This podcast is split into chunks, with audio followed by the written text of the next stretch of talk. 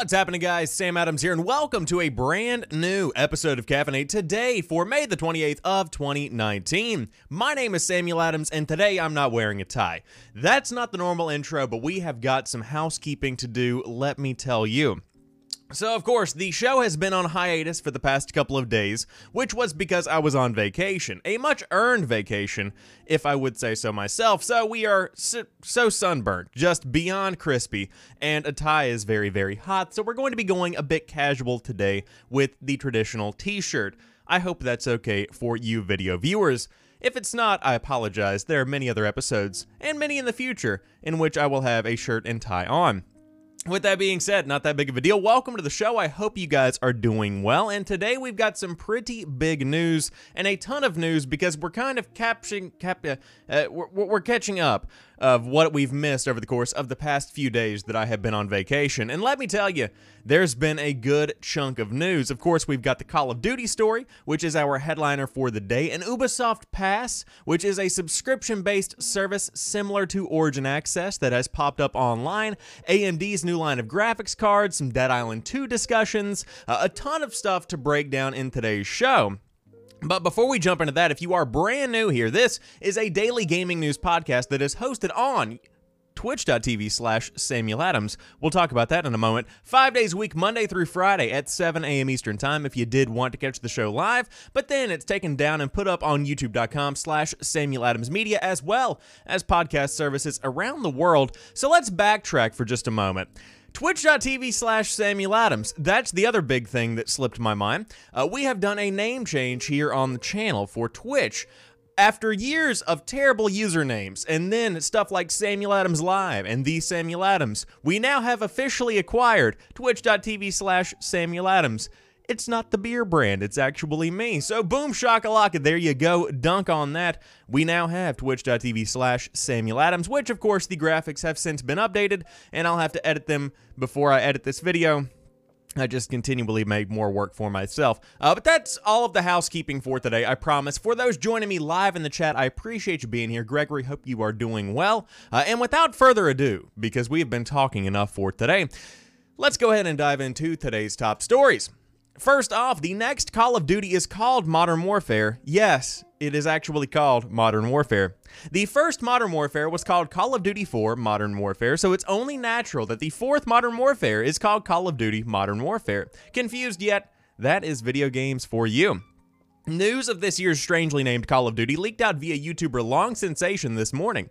Activision has been showing the game to press and influencers, YouTubers, and streamers for a week or two now, so a leak like this was inevitable. Kotaku has not seen the game or agreed to any embargo, but they have heard from many sources connected to this Call of Duty world that it is indeed Call of Duty Modern Warfare and that it's a soft reboot of the first one developed by Infinity Ward for release this fall. It will be heavy on troubling, realistic, emotional moments, very much inspired by the controversial No Russian campaign in Modern Warfare 2 that allowed the player to gun down civilians, a very controversial mission in that game. Kotaku also broke the news on Saturday that Activision's mega popular military shooter series has also been in flux with Black Ops studio Treyarch taking over the lead development on COD 2020 from Sledgehammer and Raven. Video games are insane and this Call of Duty story just proves it because we have the repeat of the past. We have a second Modern Warfare, not to be confused with Modern Warfare Remastered, which came out a couple of years back. That didn't even include the 4. It was just Call of Duty Modern Warfare Remastered. So the question that comes to my mind is in five to 10 years, what's going to happen whenever this year's Call of Duty gets remastered? Is it going to be Call of Duty Modern Warfare Rebooted Remastered? What are we going to do with that? But I digress. That appears to be what is happening with this year's Call of Duty. Is it a good idea? Potentially, and I want to talk about why. Uh, of course, this has been news that has been circulating as, uh, you know, over the course of the past few days, uh, but generally, I think this could potentially be a good move because if there is one thing that could save the current state of Call of Duty, it is generally just rebooting the franchise. Now, you might be saying, Sam, this isn't how a reboot works, and I would agree with you.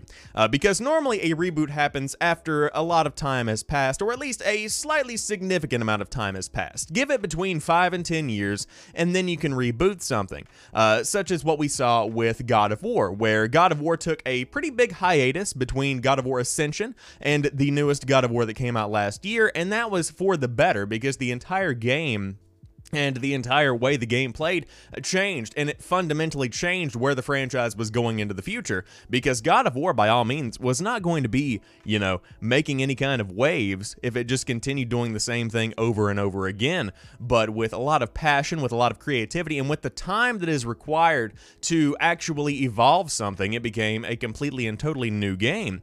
Uh, and I think that's kind of what they're trying to do with Call of Duty because it's begun to lose its identity I think is really what it comes down to. Uh, because with Black Ops 4, it's trying to do so many different things. And of course, it is a Treyarch game, uh, so it's not going to be quite the same experience as an Infinity Ward Call of Duty. But it just feels like there's zombies, and then there's this campaign element that may or may not be there. Multiplayer tends to be repetitive and pretty much the same thing with a couple of skews here and there. And then you have Battle Royale being into the mix now there's just so much going on. I think that what would be a fantastic move is to completely take a step back and say, hey, Call of Duty is shifting, the industry is changing, we have to change with it, and there has to be some new idea, uh, some some new concepts brought to the table, and I think that a reboot could be a good way to do that. But I agree with Gregory in the chat who says they need to give COD a rest, I think.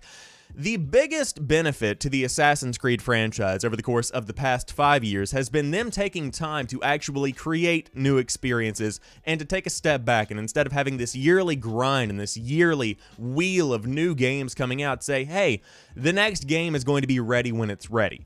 And I think that the industry overall, from content creators to people that are creating games, uh, tend to fall into these rhythmic, scheduled releases, whether the games are good or not, and whether the videos and the content is good or not. You get on a schedule and you just continually pump it out. And that's exactly what's happened with Call of Duty, mainly because it's a game that's continued to make money year after year after year. Uh, so if they didn't make a Call of Duty this year, they are leaving money on the table, but at the same time, it could potentially save the franchise going forward and be a big benefit as the years do roll on. However, again, this is a corporation. This is very much so a capitalistic society. They are not going to leave money on the table, so there is going to be a Call of Duty every single November slash October until the end of time, or at least until the end of the franchise, which very well could be coming in the next five years, I would say. But with that being said, this year's Call of Duty is Modern Warfare. There is a rumor going around that news is going to be released this Thursday, I believe, uh, and we will definitely stay tuned for that info, and I will let you guys know what the hottest details are on the newest Call of Duty game, and if it is in fact Call of Duty Modern Warfare. However, but when there's a general consensus in the industry, including confirmation from Jason Schreier, who has a ton of insider information, you can go ahead and bet your top dollar on the fact that this year's Call of Duty is in fact just simply titled Modern Warfare, which again could turn out to actually be a good move. But again, I do agree, the franchise overall is a bit tired. It's time to try something new. Uh, however, that's just my two cents. Let's talk about this Ubisoft Pass because this is a story that broke yesterday and it's one that I think maybe, potentially, could be a good move for those that are fans of Ubisoft games. The Ubisoft Store has accidentally leaked the existence of an Ubisoft subscription service. ResetEra forum members spotted a new placeholder image for Ubisoft Pass Premium, which is likely a subscription service by the French publisher. The image was available on the Ubisoft Store at one point, but has since been pulled. However, the Ubisoft subscription category it was listed under remains. Ubisoft does not currently offer any subscription services, so it is interesting that this category even exists. And of course, there is the placeholder image, which is very much so empty. The original link also indicates, assuming that we are looking at an EA Access counterpart, that Ubisoft's offering will also come in different forms. Premium could, in this case, be the upper tier with increased benefits, which indicates there may be a basic equivalent with a lower subscription fee. And that is where the story ends as it stands today. Uh, but it does make sense leading up to E3 in just a couple of weeks that there is going to be some kind of Ubisoft subscription service announced, and that it's going to be similar to those that we already have on the market. And that very well could be a pretty good move. Now, the whole key here, whenever you're talking about a company's subscription services, is to ask the question of whether or not the companies have enough product to warrant having a subscription based service. And with Ubisoft, absolutely. To be able to pay a low monthly fee or a low yearly fee to have access to the newest Far Cry content, to have access to the newest Rainbow Six content, to have access to the newest Division content, there is tons of, of value in that, especially for people that love playing all of these games. And Ubisoft has has a lot of games coming out. Uh, so it very well could be a pretty good move for Ubisoft to go ahead and offer a type of subscription based service, especially if it includes stuff like DLC and, and maybe character packs and stuff like that uh, for all these various games and IP. Uh, but we have no further details as it stands right now. It just seems like a switch was flipped just a bit early, but it's a switch that I'm glad to see flipping because subscription based services are fantastic, in my opinion, uh, for the gaming industry and for gamers as a whole because it gives you a lot of bang for your buck. Uh, in a way, it's kind of like Netflix, where you could pay whatever it might be now, $12 a month, something along those lines, and get a slew of new movies and content and television shows and original programming as compared to Blockbuster, you know, 10 to 15 years ago, when you go in and, and $12.99 a month is going to get you what? Two two movies for a, a, week? Like what do you get for that? It, it was completely overpriced. Uh, but subscription services allow you to give a deep dive into a variety of games uh, when we see their success with origin access slash ea access if you play on xbox one. And on top of that stuff like xbox game pass and even playstation now which is doing relatively well. Uh, but with every subscription service, the big hinge, the big key point, the big, you know, make it or break it factor is is there actually a genuinely good pricing model uh, because price is everything for the consumer and if it's too high and if the the product that is being rented or subscribed to isn't worth the subscription price the service is ultimately going to fail and i think that you really have to do a lot of r&d on the back end to make sure that you are in fact pricing your products appropriately but assuming that's all on the up and up, we could be seeing a pretty successful Ubisoft subscription service soon. And when you do have this subscription service, you could be playing the games on a brand new AMD GPU because we have the unveiling of the next line the RX 5000 series. Uh, so let's go ahead and dive into some of these terms that I may or may not understand. Just as we expected, AMD took the wraps off its first 7nm Navi consumer GPUs today at the Computex, although the company is still playing coy with details. The Radeon RX 5000 series is the name of the new lineup, and the first featured card is the RX 5700, a mid-range offering that will go toe-to-toe with NVIDIA's RTX 2070 GPU.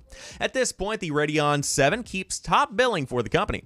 You won't see Navi on the box, though, and AMD is officially calling its new architecture RDNA or Radeon DNA.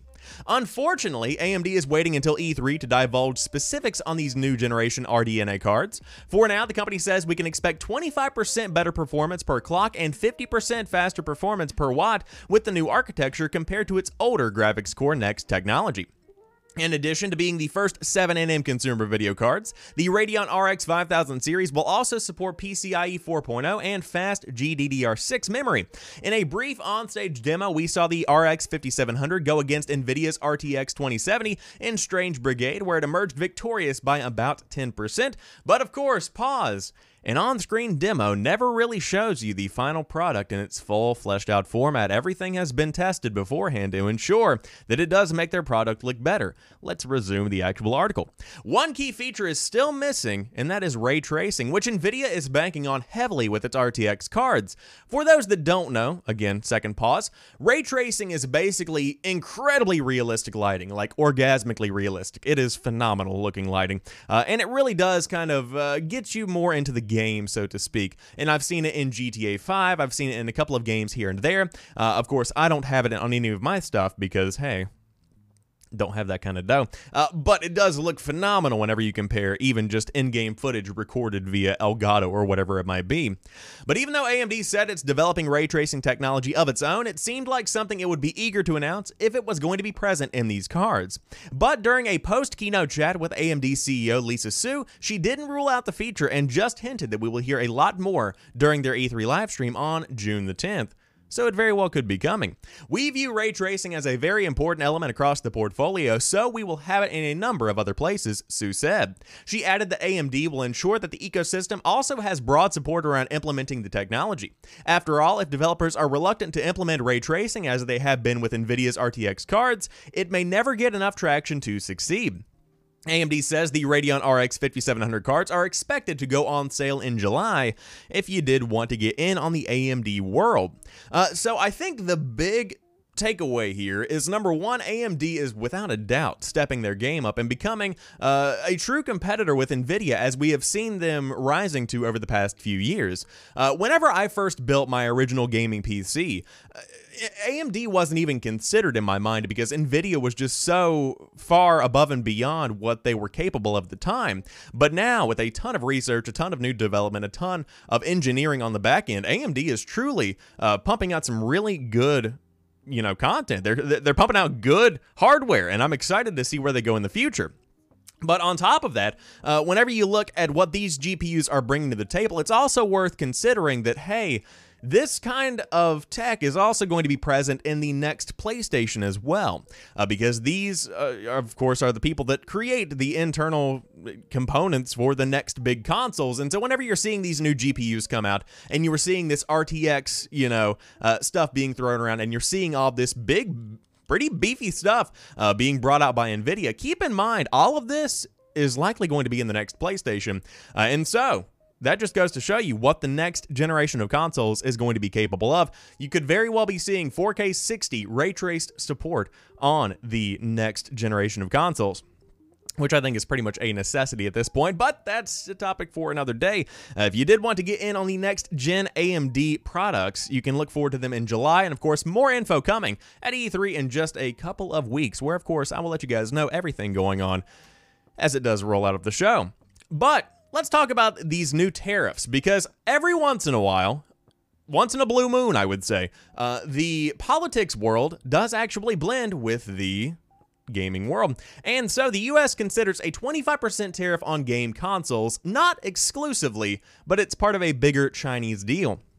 The Trump administration's escalating trade dispute with China could have a significant impact on gaming in the near future. As reported by Game Daily, the Office of the United States Trade Representative has proposed a tariff of up to 25% on a wide array of products imported from China. The U.S. has been raising tariffs on Chinese goods in waves since the middle of last year. The newly proposed product list is the largest yet, representing an approximate annual trade value of $300 billion. Tariffs on a $200 billion group of goods were raised earlier this month. The USTR says it covers essentially all products not already covered by previous tariffs, apart from a select few categories like pharmaceuticals, medical goods, and rare earth minerals. The extensive list of affected product categories includes video game consoles, game controllers, and coin op arcade games. The USTR has invited comments from the public in regards to the proposed tariffs, as a set deadline of June the 17th is currently in effect for those to be considered before action is taken. And so, uh, you could be paying 25% more for your game consoles, your controllers, everything coming from China if these do go into effect. And again, you have until June the 17th to make your thoughts known on that. Uh, but of course, huge trade war going on right now uh, with China, and I don't want to get too far into it because again, people come to gaming to escape from from the scary real world, and I totally identify with that, and I understand that. But I did want to let you know that if you want to make your voice heard, if you want to put your two cents in, you have a couple of weeks to do that because, hey, you could be paying literally another $100 for a PlayStation 4 Pro if this is to go into effect, uh, potentially more in the future as well because this trade war is getting quite out of hand. Uh, but I digress, just wanted to point that one out because, hey, that was a terrifying news story to me, and I wanted to let you guys know what was going on. However, as we inch closer to E3, there is always a pretty good reminder that I feel like I should put out there. When you see things that are announced and they have very trivial announcement and release dates, just take them with a grain of salt because Dead Island 2 is still being made five years after it was announced. Yeah.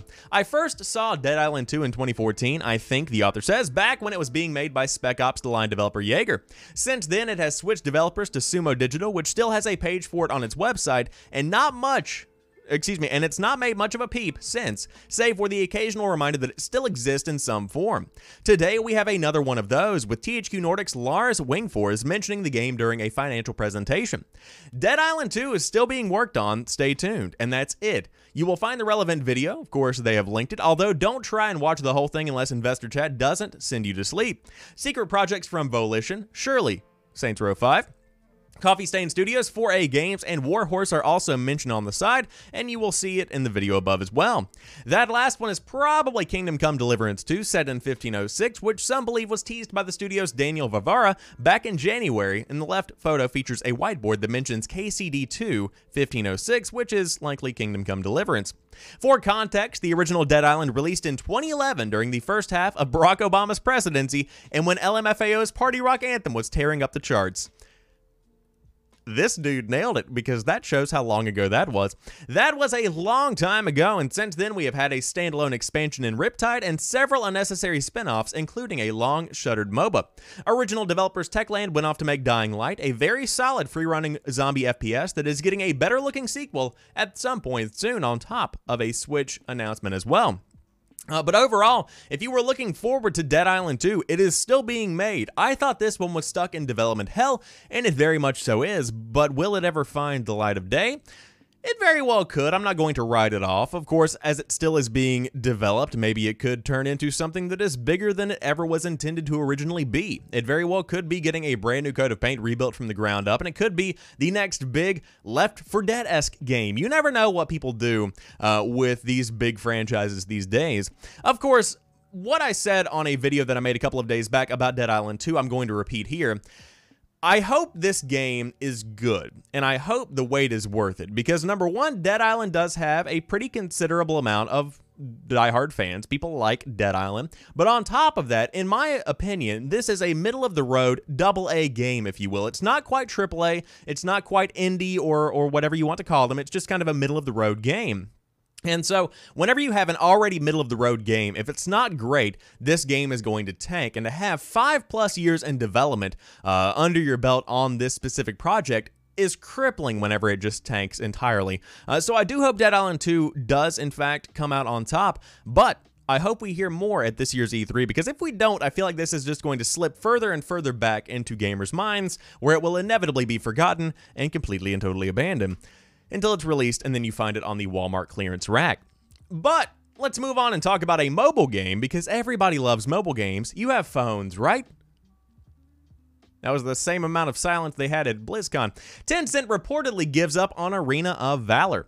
Honor of Kings Western revamp has been left to live or die on its own course after rift with Riot Games. Chinese games giant Tencent has allegedly abandoned plans to grow Arena of Valor in the West. Sources tell Reuters that the company has taken it even disbanded the game's marketing team in the US and Europe and is reconsidering its strategy for overseas territories. Arena of Valor, which is a westernized version of Tencent's flagship MOBA Honor of Kings, was released in 2017 but has struggled to gain the traction the original enjoys back home in China. In a piece written for GamesIndustry.biz, Mintegral's Jeff Su cited Sensor Tower data showing the game had only generated $3 million in its first year, a figure Honor of Kings manages on a daily basis. The game reportedly only has 100,000 daily active users in Europe and 150 in North America, 150,000 that is, with one of Reuters' sources claiming in those markets we really are just letting it live or die on its own course. The game's struggles are attributed to missteps in the game's development and Tencent's marketing strategy, as well as a rift with League of Legends developer Riot Games. Employees at Riot, which is 100% owned by Tencent, have complained that the game is essentially a ripoff of League of Legends, and the relationship between the two firms became further strained when Tencent used notable League players to promote Arena of Valor and its esports tournaments. That was a low ball. Riot's complaints eventually triggered a two month freeze in marketing for Arena of Valor, after which the developer was given the right to veto the use of selected celebrity gamers and even review all marketing plans. Other factors included the fact that hardcore gamers in the West prefer desktop based games like League, whereas Honor of Kings thrives on mobile platforms like Tencent's WeChat and QQ. Despite Arena of Valor's struggles, Tencent continues to be pouring more efforts and resources into it, with one source saying the firm burnt a lot of cash on the game, offering an example of $4.5 million tournaments where the one top prize was a Tesla car or at least one of the top prizes, could be even more than that. Tencent is now turning to more Western developed independent games, its acquisition of Swedish studio Sharkmob being a prime example, and the WeGame cross platform on PC, which is currently in its testing phase, or I should say WeGame X. I'm so used to reading Fortnite announcements where it's Fortnite cross the Avengers or whatever it might be. I now read X as cross. Uh, but of course, there has been no comment as of yet from Riot or Tencent.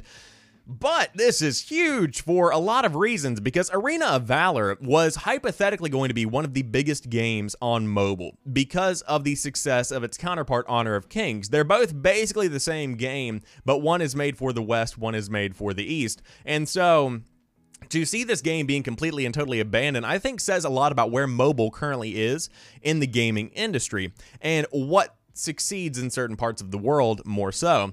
Uh, of course, mobile is massive, as we all know. Fortnite has mobile, PUBG has mobile. Uh, there are talks of Apex Legends getting a mobile port. On top of that, we reported last week on League of Legends itself getting some kind of mobile iteration. And that would be massive around the world. But I think what has to be considered whenever there's development going on behind the scenes to create uh, these big games for mobile devices is how many people actually are going to be playing them. And I think that kind of uh, gets looked over a lot because people in the West don't necessarily, as this article points out, uh, tend to play MOBA style games on the go. I for one, think I represent pretty much the uh, the middle of the road kind of mobile gamer where occasionally I will pick up my phone and play something, but I don't play in-depth games. I play for maybe between 5 and 10 minutes tops, then I'm done. Uh, one round of PUBG Mobile every 3 months potentially. Uh, I like the little small arcadey games where I might be on a bus or I might be waiting for a class to start or I might be just killing a couple of minutes here and there and I can just simply sit and play something very simple, close it out, forget it even exists until the next time I have a couple of minutes. That's the kind of gaming habit that I think most people uh, tend to take. Now, of course, I could be the outlier, but I feel like maybe I'm not. Uh, so whenever you are looking at that specific style of of trend, whenever you are looking at that specific type of of use of mobile gaming, there is no spot for Arena of Valor, and quite frankly, it's a huge waste of money. Uh, so to see them abandoning it doesn't necessarily surprise me, but I will be shocked to see if they actually do release some kind of iteration of League for mobile devices, which very well could overtake even Honor of Kings if the cards are played properly, and if Riot and Tencent get behind some marketing push and maybe even utilize stuff like Twitch and YouTube to make the game big, because that's how it's done these days. Uh, but we will see what happens as this does continue to grow and evolve. Personally, I would love to see a League mobile game. I wouldn't play it, but I would love to see it. And of course, Arena of Valor, cheap knockoff. Ew. But Let's talk about Dauntless, because this game has gained a lot of traction over the course of just a very small amount of time. In fact, within 24 hours of its cross-platform free-to-play launch, Dauntless saw a half a million brand new players. Phoenix Labs' free to play cross platform RPG Dauntless has surpassed 4 million lifetime players, a milestone that comes just days after the game's full launch on PS4, Xbox One, and the Epic Games Store. Dauntless itself gathered over 3 million players while running an open beta for the last year or so, and a press release from the developer notes that it saw over 500,000 new players give the game a try within the first 24 hours of its full release. The game launched on May 21st and notably offered support for both cross platform play and progression on three platforms right right at launch, the first console game to actually do so. Dauntless is also due out for the Nintendo Switch, iOS, and Android in the future as well.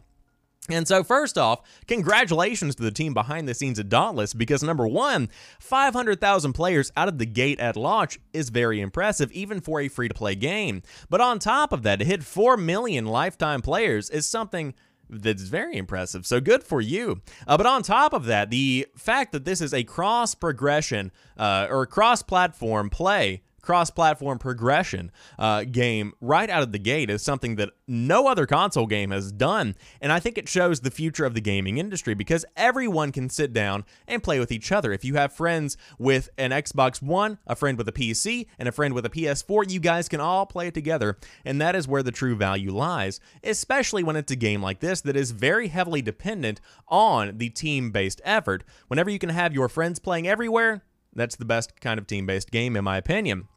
Now, for those that don't know, uh, Dauntless is basically being described as free to play Monster Hunter World, which is relatively accurate, if I must say so myself. Uh, but if you did want to dive in and give it a shot, again, the game is free, out right now on PS4, Xbox One, and PC, coming soon to the Nintendo Switch, iOS, and Android. And of course, cross platform play, potentially going to be on all of those platforms, which would change the game. And also, we'll see if restri- restrictions, excuse me, are put into play whenever you're talking about mobile, because that could potentially be a bit of a detriment.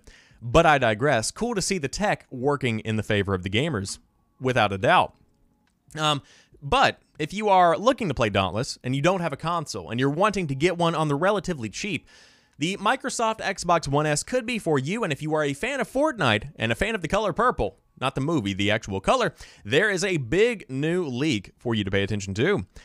Microsoft will soon release a purple Fortnite Xbox One S, a new leak has revealed. The new Microsoft Xbox One S Fortnite Limited Edition bundle launches in the US and Europe within the next few days and weeks and cost 299 euro, German website WinFuture reports. Leaked packshot images reveal a design called Gradient Purple. The matching color is also purple and in full shine, as you can see from the leak here. Also included in the bundle is a new Fortnite skin called Dark Vertex and 2,000 V-Bucks. As with other Xbox One bundles, you do get one month of Xbox Live and one month of Xbox Game Pass to bundle in. Uh, so overall, if you are a again fan of the color purple, then by all means, this is the Xbox One for you. Outside of that, this seems to be marketed more towards that that kind of a 10 to 15 year old age range where they're looking to get the brand new Xbox One, and boom, there's a Fortnite one. Comes with an exclusive skin, looks pretty cool because the skin matches the Xbox One, and you'll wear it indefinitely. And of course, you do get access to Live and a little bit of Xbox Live Game Pass as well. So if you did want to dive in again, the uh, one terabyte is going to be launched in the next few weeks if the leak is to be believed, and there is no confirmation as of yet, but I would say within the next few days, you are going to be seeing some kind of announcement regarding the brand new color of the Xbox One S. Not to be confused with the Xbox One S All Digital, this one does have the optical disc drive, just in case you were curious.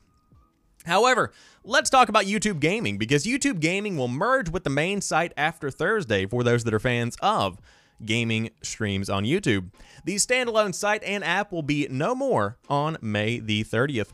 After almost four years, YouTube is closing its dedicated gaming portal and merging it with the main platform. It announced the move late last year, but missed the original March shutdown date.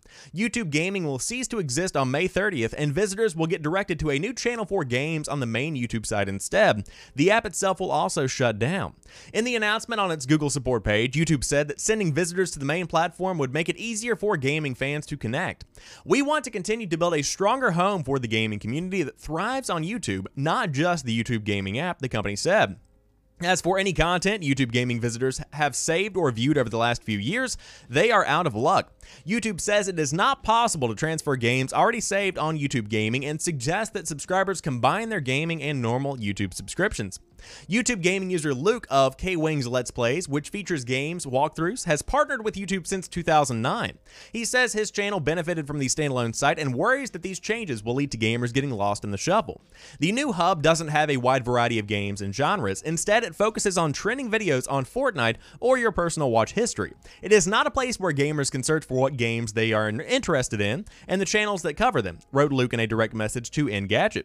YouTube Gaming arrived in 2015 in response to popular live streaming platforms like Twitch. The dedicated site had a different look and feel from the rest of YouTube, catering mainly to PC and console fans. The site attempted to put a spotlight on new rising personalities and often experimented with new features. YouTube's recommendation algorithms highlighted their videos across the site and led to more viewers discovering their work. However, Twitch continues to dominate the live streaming market according to data compiled by games analytics company Newzoo. The Amazon-owned platform saw nearly 64,000 users generating 1.9 million hours of live video content at the start of the year. During that same time period, YouTube Gaming had 22,000 users who produced 460,000 hours of content in that same period of time. And so, uh, what you have here is the end of YouTube gaming, hypothetically. Now, I will say, as somebody who has taken time to do research and experiment with and stream on and play with and watch on uh, Mixer and Facebook gaming and YouTube gaming, there was something special with YouTube gaming, especially when it first launched, because there was this general alternative to Twitch. It felt like almost an alternate reality, if you will, where there were people getting a lot of views on YouTube gaming, and there were people that had communities built on YouTube gaming, and then new features would come in that were very similar to what Twitch brought to the table. Of course, you had, uh, you know, via site donations, uh, ways to support your favorite streamers in the same way that you have subscriptions on Twitch and bits on Twitch. You have these similar entities over on YouTube. And of course, integration with Streamlabs, tons of stuff like that. And none of that is going away. I also want to make that very clear. Streaming and gaming on YouTube is still happening, but it's just beginning to shift and change and kind of uh, become something that is more in line with where YouTube itself is going into 2019. Now, I also echo the worries of the individual mentioned in the chat because whenever you are talking about a gaming site, YouTube isn't that anymore. And I hate to be the one to be the bearer of bad news, but gaming content on YouTube does well, but that's not the main focus of YouTube. There are drama channels, there are beauty channels, there are vlogging channels, there are tech unboxing channels. There are so many different sects of YouTube, and gaming isn't the main one anymore. And so whenever you are taking that into consideration, it seemed to make sense to have a dedicated site, but at the same time that isolated people to that specific site. So there wasn't any kind of cross cross pollination. It was difficult for people to find the amenities of YouTube gaming if you were just happening to be scrolling through YouTube. There weren't too many people trying to experiment with that. And so, to see it dying is not necessarily a shock, but it is something uh, that I'm a little bit sad to see. So, if you did want to transfer your subscriptions, follow more games, etc., I believe you can go to gaming.youtube.com, and that should go to the new landing where you can kind of play around. And it is very much so more limited in terms of features, etc. But Still unfortunate. And to round out today's show, I did want to say happy 10th birthday to Infamous. Uh, this is something that popped up on the Sucker Punch Twitter feed over the weekend because Infamous turns 10 years old. From Cole, Trish, Zeke, and the team at Sucker Punch, thanks for a decade of being the best fans we could ask for. As we craft Ghost of Tsushima, we thought it would be fun to look back at Infamous 10 years after the fact. And of course, there are slews of facts that have been revealed, including some early development uh, footage of what the game actually looked like back in the day, which, make no mistake, did not look that good. Uh, but so many cool little pieces of info here and there, so many early design concepts. Uh, they originally had some kind of mechanic where you could actually choose what kind of shop was on a street corner to increase morale, adding some kind of different element there. Uh, but nonetheless, Infamous is a legendary PlayStation franchise. I love Second Son, but truly, uh, the Cole McGrath early days of Infamous uh, loved Infamous 2 specifically, are some of the best gaming memories I have from the PS3 era. And to Sucker Punch, I am forever grateful. But with that being said, that rounds out today's top gaming news. Of course, if you are brand new to the show, this is hosted right here on twitch.tv slash Samuel Adams. Yeah, I got it, baby. Uh, five days a week, Monday through Friday at 7 a.m. Eastern Time if you did want to check out the show. And on top of that, it's then taken down and put up on youtube.com slash Samuel Adams Media, as well as podcast services around the world, including Spotify, if you did want to listen to the audio version of the show. But until tomorrow, you guys have a phenomenal rest of your day. I will talk to you soon, and peace.